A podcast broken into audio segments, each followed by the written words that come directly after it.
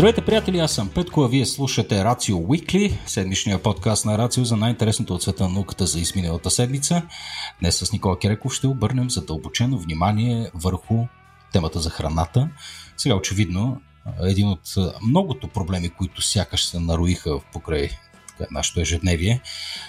Един от тези, които със сигурност очакваме с по-голямо нетърпение от другите, всъщност изразявам се неправилно, всъщност ни се ще изобщо да не мислим за него, е предстоящата криза с продоволствията. Всички знаем, че един от ефектите на войната в Украина е, че два от най-големите производители на сърно в момента имат сериозен проблем с износа на същото и ако и макар и едната да изнася, то това така, не помага много, защото виждаме драстичен скок на цените на храните. А, и това е, разбира се, погледнато единствено в краткосрочен план. В средносрочен и дългосрочен план се очакват и други видове проблеми, а, най-вече заради измененията в климата.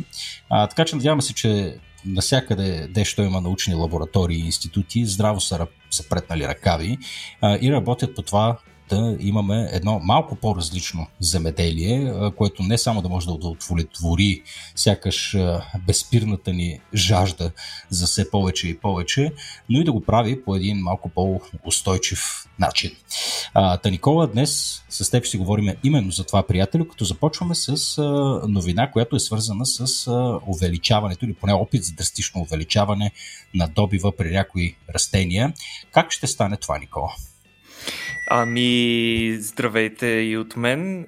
Петко много добро интро направи. Тук бих добавил само още един интересен фактор, който често пропускам и това е факта, че населението на планетата все още не е достигнало своя пик. Тоест, ние, въпреки пандемии, въпреки войни и други неприятни неща, които се случват напоследък, продължаваме да ставаме упорито повече и някакси на тази планета почваме леко да й понатежаваме. А тенденцията, разбира се, е да достигне плато популацията на планетата, но не се знае кога ще стане това. Дали ще бъде до края на това, на следващото десетилетие или до 2050, колкото по-късно стане, толкова повече хора ще имаме, толкова повече гърла ще имаме да храним. И сега, а, ти както спомена, единият от а, една от големите усилия, което искаме да вложим по отношение на доставянето на по-голямо количество, по-ефтина и по-надежна а, храна, това е просто да увеличим ефективността на методите, които използваме в момента за нейното получаване. Безспорно, един от основните източници на храна, това са растенията, които са и основен източник на храна на целите екосистеми на планетата ни. Ние не се различаваме съществено от а, другите животни и за това Всъщност днес искам да ви разкажа за един много интересен метод, за който разбрах сега. Метод с помощта на който ще можем драстично, драстично да увеличим добива от някои растения. Yeah. За целта, Петко, то е толкова просто, че направо човек би си казал защо по дяволите не сме се сетили и преди това. Става дума за това да увием растенията в целофан. Това си го позволяваме обикновено, когато подаряваме а, букети на своята половинка. Но в случая не става дума да ги увием в обикновен целофан, а да ги увием в материал, който да максимизира количеството червена светлина, които растенията получават. На едно от последните събития, на което бях лектор, аз говорих именно за фотосинтезата като основния процес, доставящ хранителните вещества на всички в хранителната верига. Та основният играч там е багрилото хлорофил. Интересното при хлорофила, и всъщност на него се дължи и зеления цвят на растенията, но той има пик на поглъщане в червения и в синия спектър. В интерес на истината обаче се оказва, че този в червения спектър, т.е. светлината в червения спектър, стимулира самото производство на хлорофил. Т.е. растенията, изложени на повече червена светлина, продуцират повече хлорофил. За да, за да постигнат това, инженерите, учени, които са се занимавали с тази разработка, са а, Използвали са, а, дали по принцип, когато става дума за отглеждане на растения в а, такива по-синтетични условия, а, сигурно си чувал за така прослутите напоследък много популярни фитолампи, с mm-hmm. които хората, които отглеждат марихуаната си вкъщи, се снабдиха. А, не само, не само, не само. И за станите си растения даже съм експериментирал с нещо подобно. То е да, готина дава, технология. Дава им буст, нали? В смисъл, а, помага много. Та, а, интересното е, че тези фитолампи, който си ги е взимал, може би му е направил впечатление, че те доставят една такава лилава светлина, която ако ги разгледате в по-голям детайл самите фитолампи, се дължи на факта, че те имат а, така по няколко сини светодиодчета и едно червено. Обикновено съотношението е между 3 или 4 към 1 в полза на а, сините. Сега, тези червени светодиоди обаче са все още скъпи и всъщност не разпръскват светлината толкова добре, както прави Слънцето. Логично. Сега, австралийски учени са разработили материал, който може да преобразува зелената светлина в състава на слънчевата светлина, която по принцип не се използва в фотосинтезата. Реално растенията просто я отразяват и затова растенията ни се струват зелени, докато те използват синята и червената. Та, тази непотребна съставка от зелената светлина може да бъде преобразувана благодарение на този материал в червена, която пък вече растенията могат да ползват. А, за гледай, Пети, а, извинявай, само, само, че веднага сигурно изпреварваш малко въпроса, но това не, не значи ли, че растенията ще станат червени, ако спрат да отразяват зелена светлина? Ще видим, ще стигнем и до това. Не, те ще отразяват, те продължават да отразяват зелената светлина, просто ако я няма, нали, ако няма достатъчно зелена светлина, няма да има какво да отразяват. Но ако ги осветиме с нормална светлина, те отново ще си бъдат зелени. Сега, да. конкретно въпросният материал става дума наистина нещо като прозрачно фолио, прозрачен пластмасов филм, който вътре, по повърхността си има нанесено флуоресцентно благрило. Да си припомним какво е флуоресценцията като процес. Това е процес, при който дадени материали поемат определена дължина на вълната, възбуждат се, т.е. атомите в състава на този материал преминават в едно възбудно, възбудено състояние, след което, за да отделят тази енергия и да се върнат в базовото си състояние, те я отделят под формата на друга светлина с друга дължина на вълната и с по-малко енергия. Тоест, поемайки зелени фотони, тази, този материал ще може да излъчва червени. Сега, те yeah. това са го тествали по оранжери, разбира се, най-лесното място, където там по принцип самите оранжери, както знаете, те се покриват с едни найлонови повърхности, значи представи си просто са сменили стандартния найлон и са сложили този техен материал. Това, което те са установили е потресаващо. Значи 37% по-висок добив, конкретно с едно а, експериментално растение, което те са използвали, то се казва пак чой или по-известно като китайско зеле. Това повишение на добива е брутално. Наистина, тъй като в момента индустрията на земеделието е толкова добре оптимизирана, че каквито и нови методи да се тестват, не се очаква подобрение повече отколкото няколко процента. В случая става дума за почти 40% подобрение.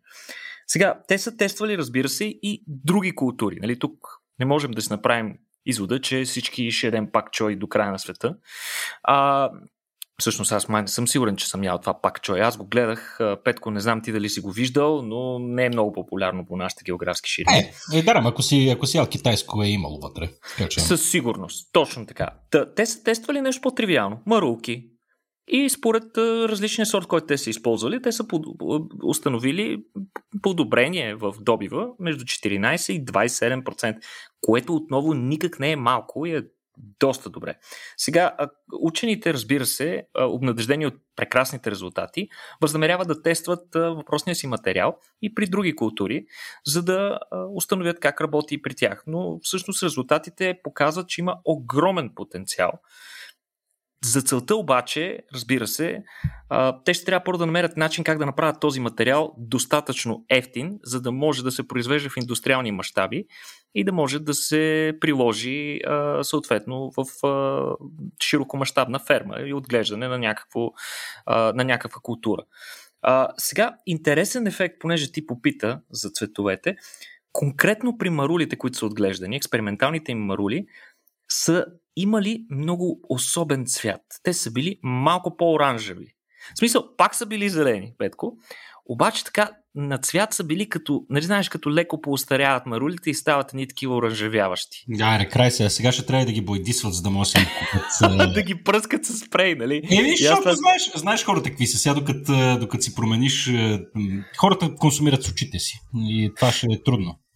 Значи, начинът по който учените тъл, тълкуват случващото се е, че най-вероятно изцялото премахване на зелената светлина вероятно е променило съотношението на пигментите вътре в състава на марулята. Така че, вероятно ще се наложи допълнителна оптимизация на това колко плътно е покритието с флуоресцентното багрило, а, за да може все пак част от зелената светлина да попада, така че все пак а, получените растения да продължават да изглеждат все така а, свежи, апетитни, каквито потребителя ги харесва. Иначе със сигурност ще трябват и допълнителни изследвания в тази сфера, особено по отношение на вкуса и хранителните качества на продуктите, тъй като това учените не са успели да го направят. Те за сега берят само добив. Но пък въпросният метод, ако се окаже успешен, може да се използва за отглеждането на растения в места по света, където нормално тези растения не се срещат. Ако да кажем, а, другите условия могат да бъдат контролирани по подходящ начин. По този начин ние буквално, буквално, Петко, ще можем да лъжем растенията, че се намират другаде. Например, ще можем на територията на България да отглеждаме ананаси. Защо не? Е, колко яко. а може съответно да се намалят по този начин и доста разходите и въглеродните емисии, свързани с транспорта на тези екзотични плодове и зеленчуци, които иначе сега трябва да бъдат транспортирани от Африка, Южна Америка и Азия. Така че а, изключително много потенциал се крие в този метод. Той е много прост и наистина очакваме с нетърпение. Нищо чудно а, така оранжерите на бъдещето да са буквално на 10 на години от днес. Звучи ми доста обнадеждаващо и яко, между другото. Това е...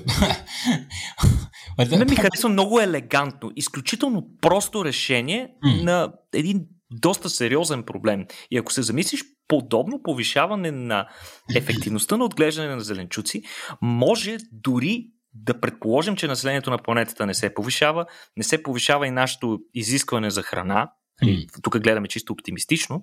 Това може да доведе до подобряване много ефективността на сегашните ферми, което да не налага необходимост от разширяване на пространствата за земеделие, което пък съответно ще остави повече пространства за дивата природа, ще намали цялостно импакта на човечеството върху екосистемата, ще намали ефекта на глобалното затопляне и mm. другите глобални климатични промени. Изобщо във всички аспекти това нещо е супер. Много ме кефи мен.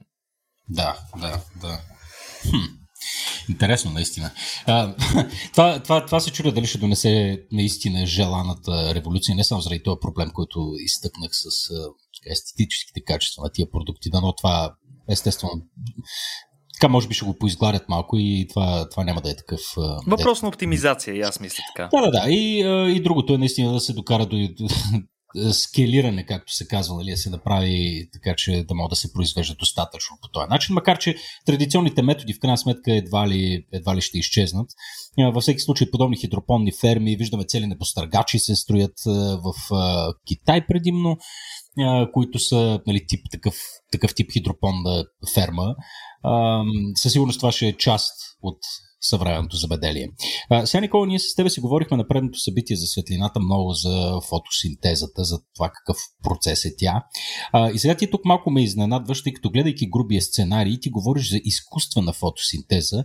И аз седях и го гледах това и се опитвам да го осмисля по някакъв начин, но не мога да вдяна как така можем какво означава изкуствена фотосинтеза при положение, че това е нещо, което протича това е органичен процес, който се случва вътре в самите растения.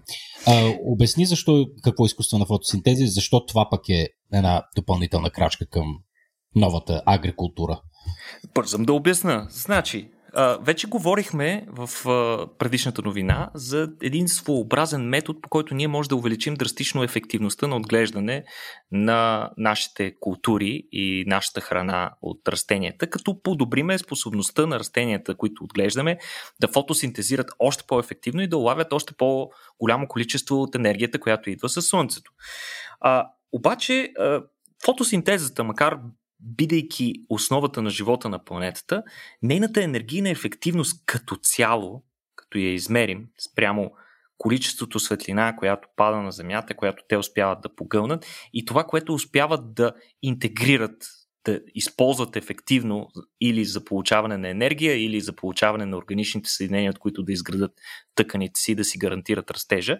Та тази ефективност, енергийната ефективност на този процес е много ниска. Всъщност, тя варира между 1 и 4%, което е, нали, сега можем да кажем, че е ниско, тъй като да кажем, ако ги сравним с съвременните соларни панели, това е много по-низко. Соларните панели в момента ефективността им варира между 15 и 22%. Чакай, ти ме Можеш... шокираш. Искаш да кажеш, че 1% или от 1 до 4 е само ефективността на естествена фотосинтеза, че това е много нетипично за еволюцията. Не, напротив. В смисъл, изключително типично е за еволюцията, защото тя не се развива като технологията. Тя се развива по малко по-друг начин и понякога организмите инвестират много ресурси в, да кажем, дадено решение, даден процес и буквално са като покер играчи, които са all-in. В смисъл, залагат изцяло на един конкретен протеин, който се оказва много успешен и съответно по-нататък еволюцията е малко на принципа щом не работи, не го пипай. И, и иначе казано, процесът на фотосинтеза с всичките сложности и играчи, които участват в него, не е много съществено различен между различните нива в еволюционната стълбица на растенията. Тоест всички, да кажем, булшинството растения залагат на изключително сходен процес. Той дори доста си прилича процеса при висшите растения спрямо този, който се наблюдава при фотосинтезиращите бактерии. Само дето там нямаш органели, нямаш хлоропласти. Всичко това, което протича при висшите растения, хлоропластите, при тях протича в, цитопла... в цитоплазмата, където в, в самите, в, вътрешността на бактериалните клетки. Mm-hmm. Обаче, айде да го измислиме по-готино. Нали? Ние сме инженери, нашата технология се развива, очевидно технологията ни е изпреварила фотосинтезата. Можем ли да действаме изцяло без фотосинтеза? И сега, американски учени са измислили начин изцяло да заобиколят необходимостта от ограниченията на биологичната фотосинтеза. Като за целта те са измислили начин по който да произвеждат храна чрез изкуствена фотосинтеза, при която светлината съвсем не е единственият източник на енергия. И сега, а, те са разработили специален електрокаталитичен процес, който протича в две стъпки. И общо Идеята е да се превърне въглеродния диоксид във въздуха с помощта на електричество в вода и едно органично, просто органично съединение, което се нарича ацетат. Ацетата по същество е основната съставка на оцета, който ползваш петко в своите салати. По-известен е като оцетна киселина. Mm-hmm. А, сега, какво правят учените, когато го получат този ацетат, благодарение на този техен процес? Ами, те дават този ацетат на различни организми, които могат да произвеждат храна на тъмно и съответните организми го използват за растеж. Те са използвали няколко различни моделни организми. Някои от тях са фотосинтезиращи, като например водорасли, докато други изобщо не са фотосинтезиращи, като например дрожди и гъби, от които и от трите можем да получаваме биомаса, която в последствие може да се използва за храна. Например, те са установили, че отглеждането на дрожди с помощта на този метод е 18 пъти по-ефективно от традиционният метод, който в момента включва извличане на захар от царевица, за да можеш да я дадеш на дрождите да си живеят. Дрождите, знаеш, много обичат захар. А сега учените са установили, че това нещо може да се използва и за доста по-традиционни култури, като например домати, ориз, грах, дори тютюн и значително може да увеличи добивът от тези култури. Пак подчертавам, без и не, изобщо да е необходимо тези култури да са на слънце. Значи представи си, ти ги поливаш, айде не с оцет, ама с нещо, в което имаш силно разредена оцетна киселина, която съответните организми могат да поемат и да я използват като източник на въглеродни съединения, от които да изграждат тъканите си. А, сега, това е много, много интересно, но въпреки, че няма нужда от светлина, този процес, той може да работи чудесно с съвременните енергийни източници, които използват соларната енергия. Вече споменатите соларни панели, които към момента са около 18-20 пъти по-ефективни от фотосинтезата. Тоест, представи си го, цялото нещо, една огромна соларна ферма, която изцяло покрива земята, а отдолу, под соларните панели, имаш растения, които живеят изцяло на сянка, използвайки, използвайки продуктите. Значи ти за този процес имаш нужда само от електроенергия. Нищо друго. Което Далече ми... си говорихме. То ми звучи като затворен цикъл, това от всякъде. Панелите произвеждат ток, цак, да, и, и, и освен това, източника на ток в случая ти е възобновяем енергиен източник. Но може да работиш и с всякакъв друг вид енергия. Разбира се, за да е смислено, отново най-добрият вариант би бил да е с възобновяеми енергийни източници, като например вятърни електроцентрали, такива, които работят на приливи, такива, които са свързани с такива ох, как се наричаха тези в Исландия, които използват...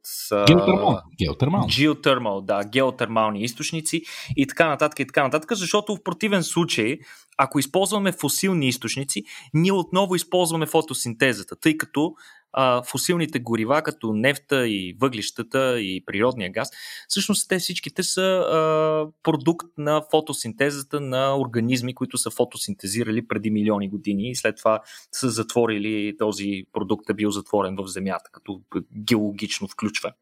Сега, а, Тяхната електро, електролитична клетка, която използват за производство на ацетат, не е единствената, която някога е разработвана. В смисъл този метод до някаква степен е опитвани преди, но тяхната е много по-ефективна от всичко до сега. Много по. Говориме си за десетки или дори стотици пъти по-ефективно.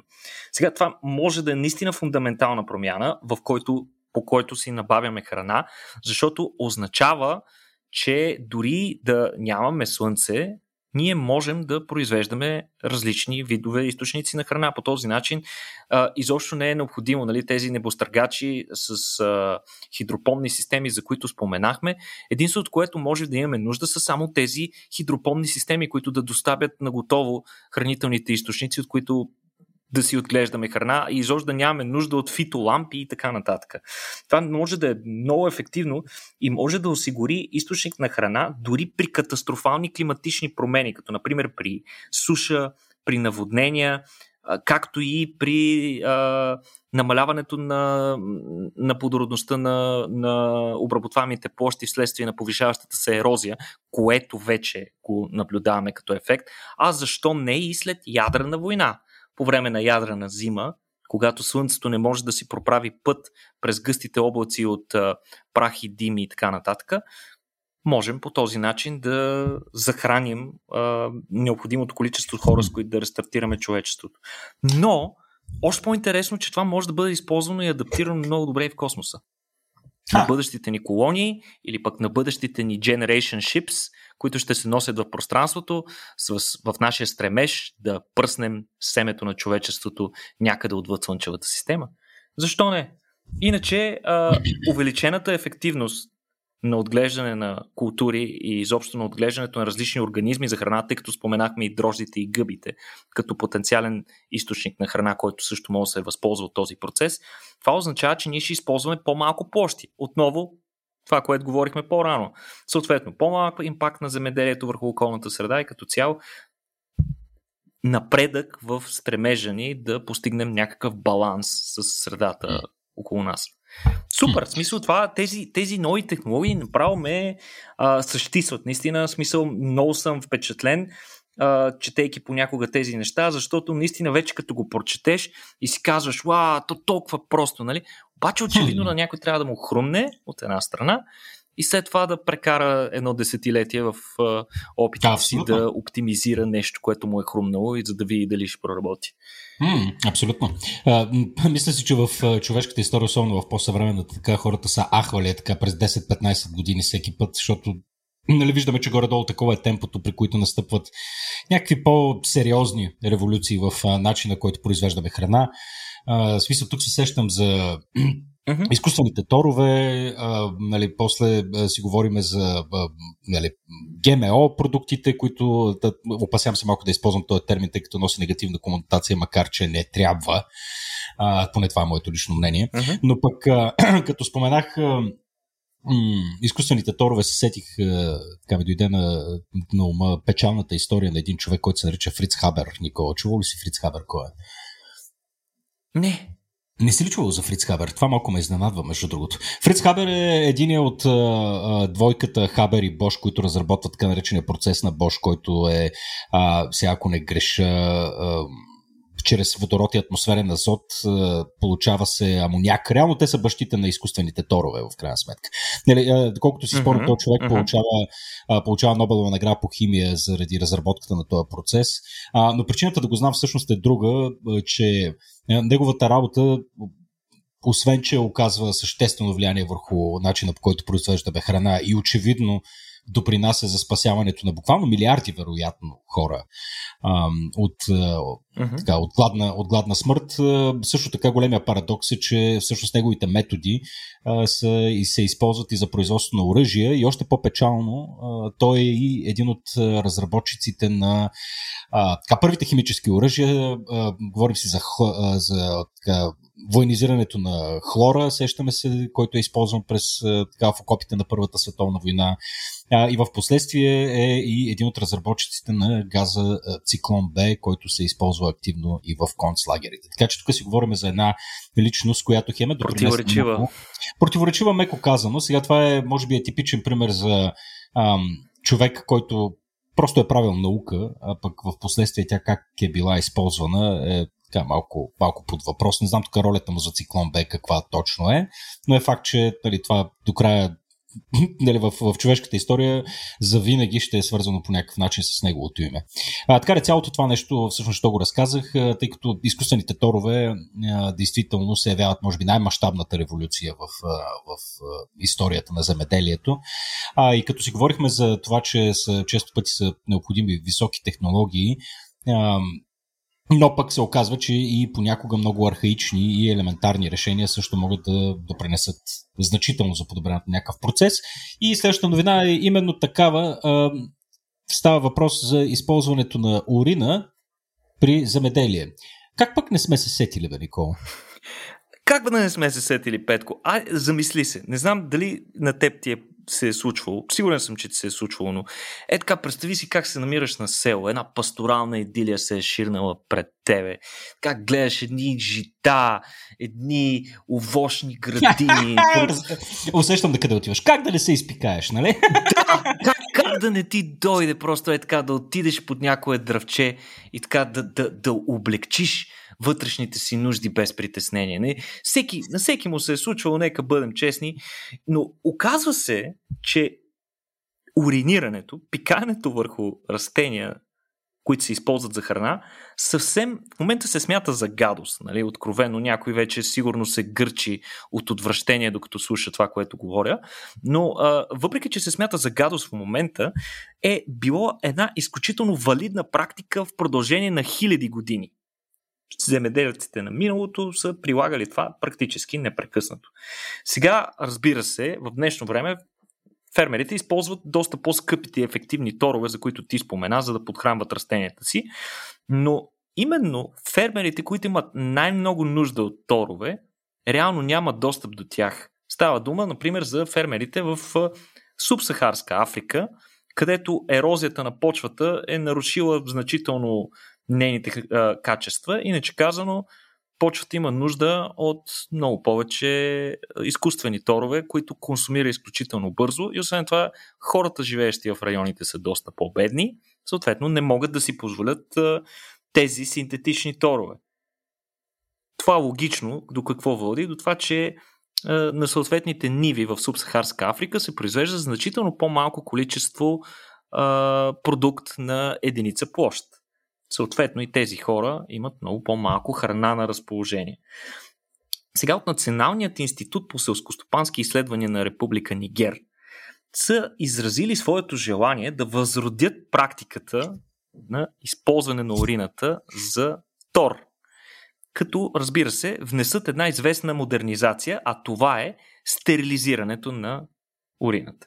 Сега, конкретно, за да тестват тази тази своя хипотеза, те са а, приели на своя страна група от жени фермери. Всъщност оказва се, че в, в Нигер има много жени фермери, които дори работят много повече от мъжете. Чакай, това най- винаги, винаги е било така, между ти сега, ако видиш в някои селски райони, жените са на полето предимно, с мъже не Абсолютно, абсолютно. И това е едно място, където е по същия начин така, но пък половото, половата сегрегация и неравноправие а, властват там от а, хилядолетия и всъщност на жените най-често им се дават най-лошите ниви. И всъщност а, те нямат много голям избор. А, основната култура, която се гледа в а, Нигер е перленото просо. И всъщност група жени фермери които отглеждат перлено просо, са съгласили да участват във въпросните експерименти, за да тестват този метод. А, съответно, учените са ги обучили как да използват и разреждат урината, за да могат да третират своите ниви. А, жените са започнали да наричат тази добавка ога. Ога, нали, както и да ти звучи като уга-буга, но ога а, на, езика, на езика в Нигер означава шефа. The Boss. И сега, защо са решили да го използват това? А, самите учени твърдят, че най-вероятната причина а, е, че са избрали това име, за да може да не, да не реферират към въпросния продукт с конкретния му източник, който съответно би довел до предразсъдъци по отношение на употребата му, свързани както културни, така и религиозни. А, та, половината от жените а, им се е дава възможност да използват традиционни практики. Съответно, те са ще ли да послужат за контрола. Другата половина, съответно, са ще ли да използват ога с или без животински тор. А, сега, производството на синтетични торове, както ти спомена, е, е сериозна химична революция, но това води самия процес по производство на изкуствени торове замърсява доста околната среда. Hmm. Например, такива богати на, на, на, на съединения необходими на растенията руди се използват, ама както се сещаш, добива в рудниците е категорично отвратителна практика за планетата. Всеки, който е виждал голям открит рудник, знае как изглежда той като една истинска язва по повърхността на планетата ни. А, също така, друг начин за производство на изкуствени торове е чрез изгаряне на много голямо количество природен газ. По този начин се използва азота в атмосферата, който се фиксира в съединения, които вече може, могат организмите, растенията да ги използват на готово. А, основните а, елементи, които са важни за растенията, с които ние ги наторяваме, съдържат съединения на фосфор, калий и азот. Същите тези съединения ги има на готово в урината, където те са напълно безплатни. А ние тази урина, изливайки в туалетната, ние изхвърляме. По същество, отпадъкът всъщност е ресурс, обаче ние не го съзнаваме. Сега, за разлика от изпражненията обаче, тъй като има практика, по която, особено дори до наши дни, в някои бедни държави, продължават да използват човешки изпражнения, за да наторяват а, нивите си, като те се използват по същия начин, както се използват и животинските. Сам се сещаш обаче, че това е свързано с редица рискове, най-вече свързана с предаване на различни патогени. Та за разлика от изпражнението, урината е сравнително доста по-бедна на бактерии и патогени, заради високото съдържание на амоняк в нея и затова тя е по-подходящ по-подходящ продукт, който ние можем да използваме за наторяване. като ученици са установили, че ако за 2-3 месеца я затворим в някакъв съд, някакъв контейнер голям, който я държим на стайна температура, това е напълно достатъчно, за да се обезвредят абсолютно всички микроорганизми в нея. И след това може спокойно да се използва човек. А, като те са провели своите експерименти в продължение на 3 години между 2014 и 2016 година и са използвали 681 и една тестови ниви. Това, което те са установили е 30% повишен добив на просо при тези, които са използвали урина в, за да подпомагат. 350? 300. 30. 30%. А, а 30%. Окей, okay, викам, какво става? 30%. Okay, говориме си отново за десетки проценти. Както и предишните методи, които коментирахме, които обаче бяха свръх високотехнологични, тук става дума за нещо абсолютно почти а, от каменната епоха. А, но се оказва, че е доста, доста ефективно, като разликата била толкова голяма и съответно учените и фермерите установили на толкова ранен етап, че дори не дочакали анализа на данните, ами стотици жени фермери, които наблюдавали с интерес процеса, макар и да не са се включили в него, веднага започнали да използват въпросния метод. Съответно, говорили с а, жените, които са участвали в експеримента, разбрали са, те са били, а, обучили са ги отново и изведнъж всички са започнали да използват урина за нивите си. Сега, а, това може да се използва, разбира се, и в индустриализираните страни. Тъй като до момента си говорим за една развиваща се държава като Нигер, която е в доста лошо економическо състояние и съответно фермерите не могат да си позволят изкуствените торове, които нашите фермери ползват. А, за там е идеално, но всъщност урина може да се използва и в другите държави като начин ние да продължим да се стремим към тази химера, така наречената а, циклична, а, циклична индустрия, при която всъщност нямаш или имаш незначително количество а, отпадъци, тъй като ти рециклираш и използваш всичко до колкото е възможно. По начина по който всъщност функционира и живота на планетата ни. Няма абсолютно никакъв отпадък, всичко, всичко в крайна сметка бива рециклирано под някаква форма. Та, а, тъй като очевидно хората като източник на урина няма да бъдем достатъчни, когато става дума за индустриални мащаби. Нали, не можем непрекъснато всички в семейството да пикаят буркан, който после се прехвърля от туба. А, так, така че а, има допълнителен източник на урина, който можем да използваме и това са нашите животни. Като всъщност а, а, ние преди сме говорили за това, че в кръвефермите и местата, където се отглеждат говеда или изобщо животни в големи мащаби, урината всъщност е отпаден продукт, който замърсява ужасно много.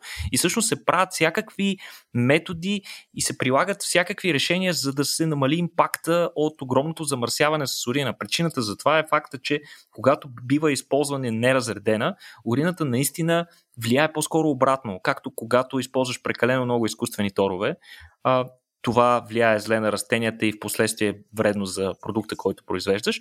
По същия начин, новото урина на едно място, когато изхвърляш, да кажем, на територията на една ферма, може да доведе до а, сериозни последствия в района, може да проникне урина в подпочвените води, да се излее в реката, където да наруши баланса на веществата в реките, да повлияе на животните, които живеят в реките, те в последствие да повлияят на водите, които се вливат в океаните и така нататък и така нататък. Та, ето ти чудесно решение. Вместо да я хвърляме тази урина или да се чудим какво да я правим, чудесното решение е тя да бъде използвана като естествен продукт, с който ние можем да наторяваме нивите си. Никола, за, за пореден път. Верно ли не сме се сетили до сега? Не, не знам, в смисъл, това е малко, малко... Чудя се дали лобито на химическата индустрия е попречило това нещо да, да, да се скелне. Със сигурност но... има връзка. Със нали? сигурност има връзка, тъй като това е практика, която е била използвана от хората преди само няколко стотин години и то доста, доста масово. В смисъл тези да, неща, да. нищо не се е хвърлял. Е, един от големите проблеми обаче, които виждам в тази ситуация, е факта, че както и ние като хора, които приемаме много медикаменти, така всъщност и индустриалното отглеждане на животни е свързано с даването на много медикаменти. А един от основните органи, където се обезвреждат или извеждат от организма а, медикаментите, са именно бъбреците чрез урината ни. И всъщност обезвреждането на урината по отношение на нейната а, така, на бактерии и вируси в нея може да не е най-големия проблем. Може би най-големия проблем ще бъде как да обезвредим всички медикаменти, които ще бъдат там. Тези медикаменти, разбира се, може би няма да са много полезни за растенията, които отглеждаме, нито пък за организмите, които живеят в почвата и които са жизненно необходими за здравето на тези растения. Така че това е още едно нещо, за което според мен трябва да се помисли. Метода звучи чудесно, би могъл лесно да се приложи на места, където хората не приемат масово медикаменти и животните им не приемат медикаменти, но когато става дума за индустриализиран свят, това няма да работи веднага. Та така, да, за този проблем не се бях замислил. Звучи наистина като елегантно решение. Просто си представих как още в началото на 20 век, когато се създават съвременните системи за канализация и така нататък, как директно Нали, имаш едно място, където пишкаш, имаш едно място, където акаш, нали, това, където пишкаш, нещата си отиват на едно място, което пък се обработва и директно се отива по невята. Макар че mm-hmm. това също и сакото може да се случи.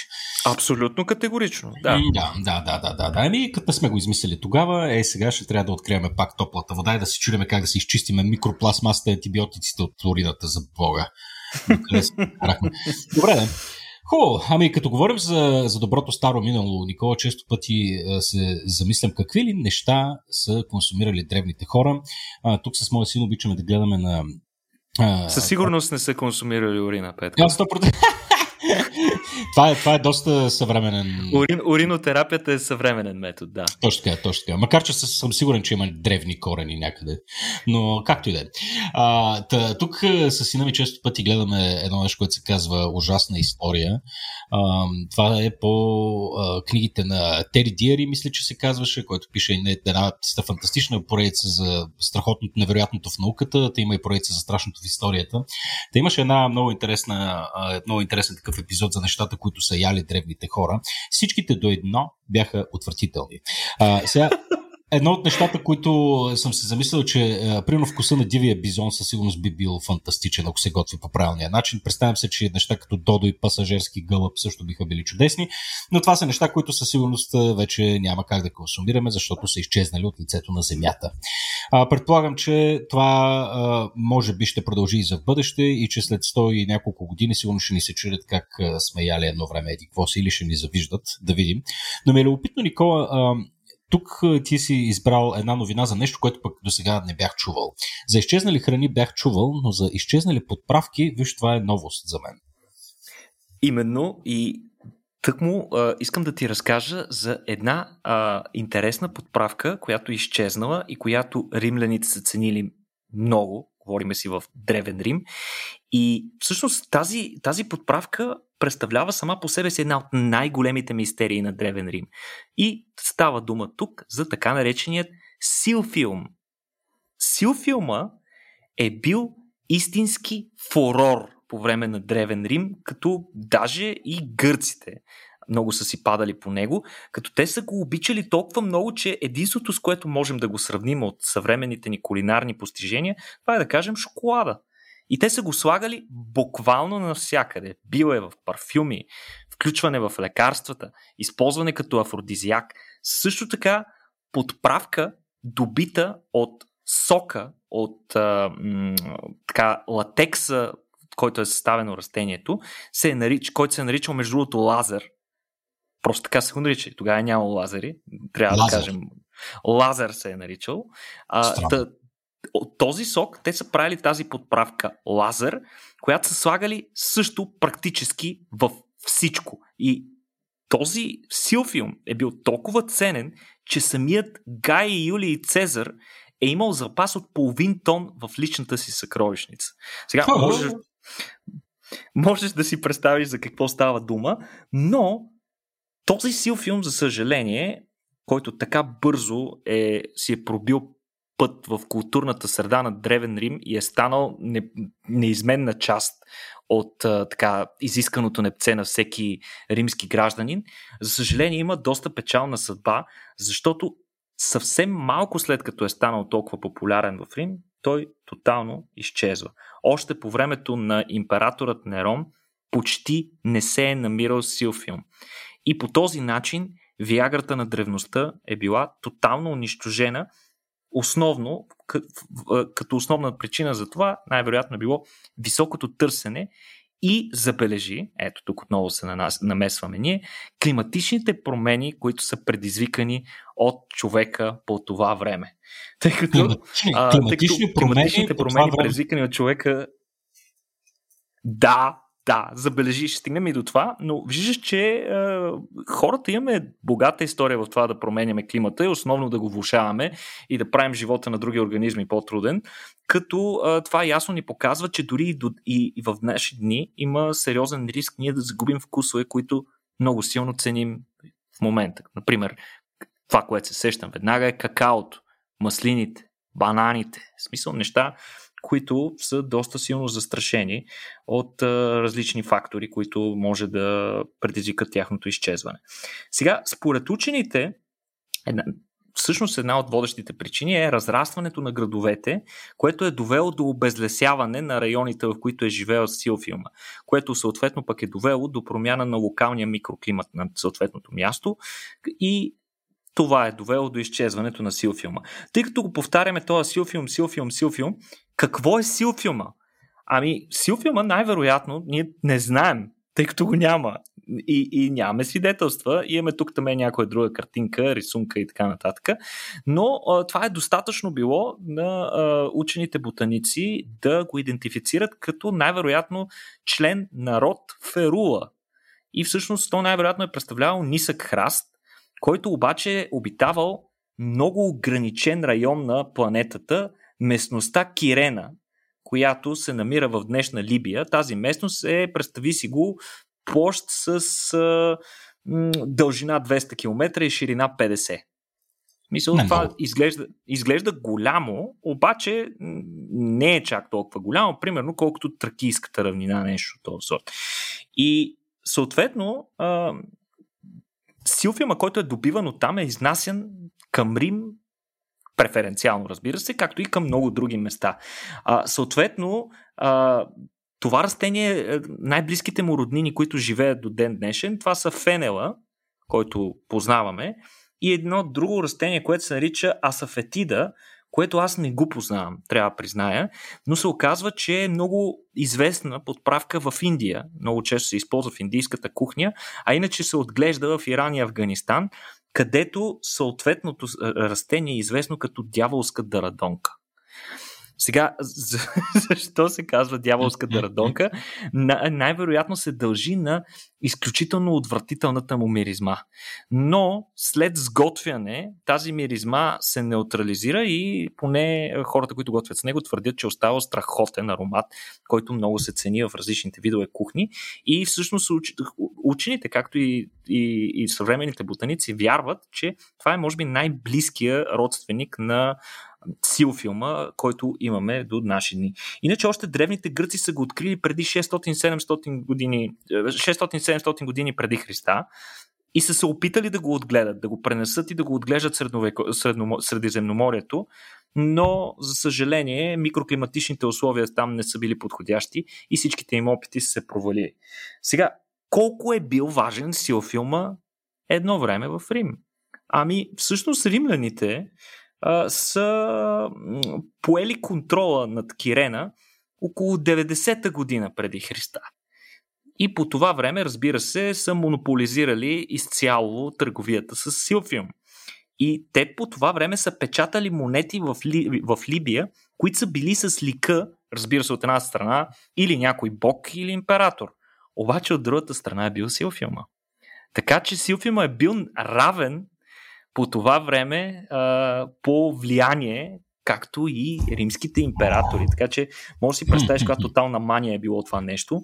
Самият Плини и Стари пише за него, че е бил много използван като лек срещу ухапване от куче, при, а, при ухапване от змии, както и при химароиди. Също така е използван за контрацептив. Да, да, абсолютна панацея. Нали? Много прилича на някои съвременни билкарски вярвания и практики, но явно, че вкусът му е бил много впечатляващ, защото се е използвал много и в кухнята, като например за обикновен зеленчук в салати. Също така е използван и за контрацептив, забележи, при жени, но и афродизиак при мъже. Сега, разбира се, тъй като района, в който се е добил Силфиум е бил много ограничен, Силфиум и, и търсенето е било много силно, съответно той много бързо е станал скъп, а района, в който е бил отглеждал, хората са станали много заможни.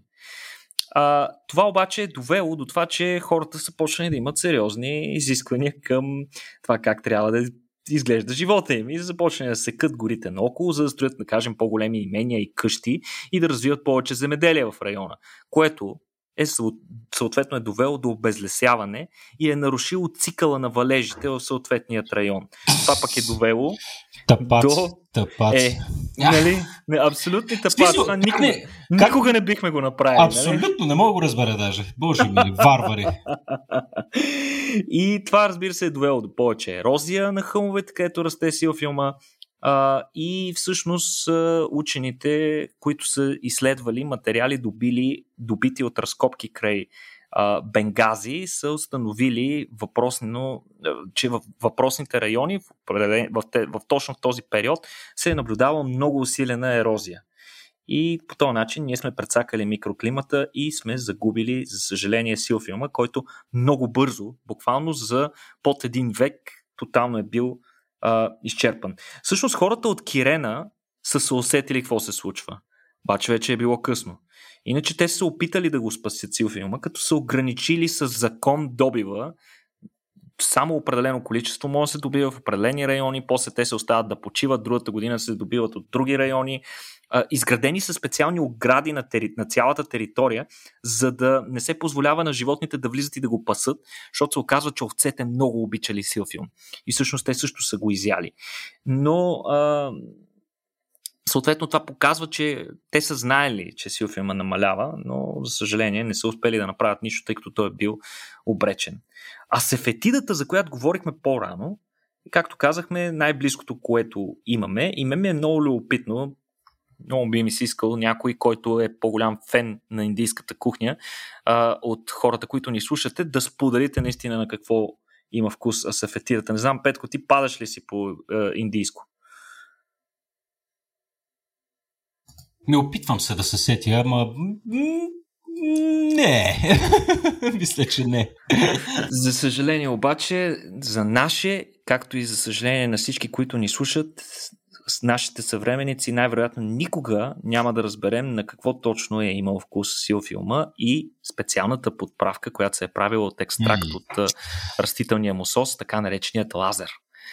А, не знам, аз лично, лично го чувствам като като загуба, нали? Като загуба, Петко. В смисъл, това е може би на второ място а, след прословутият рибен сос, а, да, да. който а, отново римляните са ползвали практически за подправка във всичко. А, знаем, че и той е използван и като, буквално като валута. Амфори с, а, с рибен сос са били разменяни срещу други ресурси. А, а тайната а, рецепта, която не знам защо е тайна, в смисъл предположение, че толкова много хора са го правили, но в крайна сметка а, не може да се направи пълна възстановка на това как точно е а, се е получава въпросния рибен сос. Доколкото знаме нещо близо до соса Worcester, а, който mm. се ползва в момента, при който, доколкото знам, също има някакво киснене и ферментация на риби в него. А, е. Но да, няма да разбереме, за съжаление. Гнусна работа, гнусна работа. Да, да. Еми, това е положението, Никола. Аз а, а, със сигурност не искам някои неща да изчезват от кулинарната традиция на човечеството, макар че бих се простил с лекота с кориандъра, например. Да, а, нали? абсолютно. Винаги. Кориандър всеки е един момент. Чао, просто... Не, не. не. А, аз трябва да бъда честен, тъй като наскоро се отвори а, тема а, в нашия а, Дискорд на Рацио, а, където точно се разискваше темата за кориандъра и факта колко много врагове има той по света а, и включително и в мое лице. Аз се сблъсках най-вече с кориандъра, докато бях в Грузия. А традиционната грузинска кухня много залага на листата от кориандър. Но всъщност Проблема е именно в листата на кориандъра, защото в него, в него има съединения, които различните хора а, могат по различен начин да интерпретират с вкусовите си рецептори. Ние до някаква степен а, имаме доста сходни вкусови рецептори, но все пак има някакви индивидуални различия. Има така наречените АО-типове, при които различни хора имат а, различни версии на едни и същи рецептори. И се оказва, че при някои хора те засичат тези съединения, които са на основата на алдехиди и ги интерпретират като нещо брутално, отвратително, както и при мен. Да, на мен да. Не, листата от кориандър при мен имат аромат на миризлива боболечка, Петко, която си хванал и си я сдъвчиш. Отвратително е. Абсолютно така и при мен. Гледай, но, ти, пък, да. но пък семената не са така. В смисъл, стрити на прах семена е, да, това е ги друго. ползваме много. Това е друго, да. Гледай сега, ти, ти докато го кажеш това нещо, си замислих какви неща се дискутират в uh, този Discord сервер. Но да, това е просто една напомнянка е тук вече в края на епизода, че ако вие помагате на този епизод, като правите, направите едно скромно дарение в сайта Patreon, patreon.com наклон черта RACIO.BG, ще получите достъп до нашия Discord сервер, където не може да си говорите с Никола за кориандър, например, или за каквото пък ви скимне. Там имаме цяла плеяда учени, хора с които сме работили, с които така може да си обменяте много интересни неща, идеи и прочее. А, ами, това е. Добре, Никола, ми благодаря ти много. Много интересен епизод, приятелю. А, чакам с нетърпение да чуя какъв ще, какъв ще е следващия. Надявам се, че и вие, приятели, които ни слушате, го очаквате с нетърпение, а той, разбира се, предстои следващата седмица. Това беше всичко от нас за днес. До следващия път. Чао!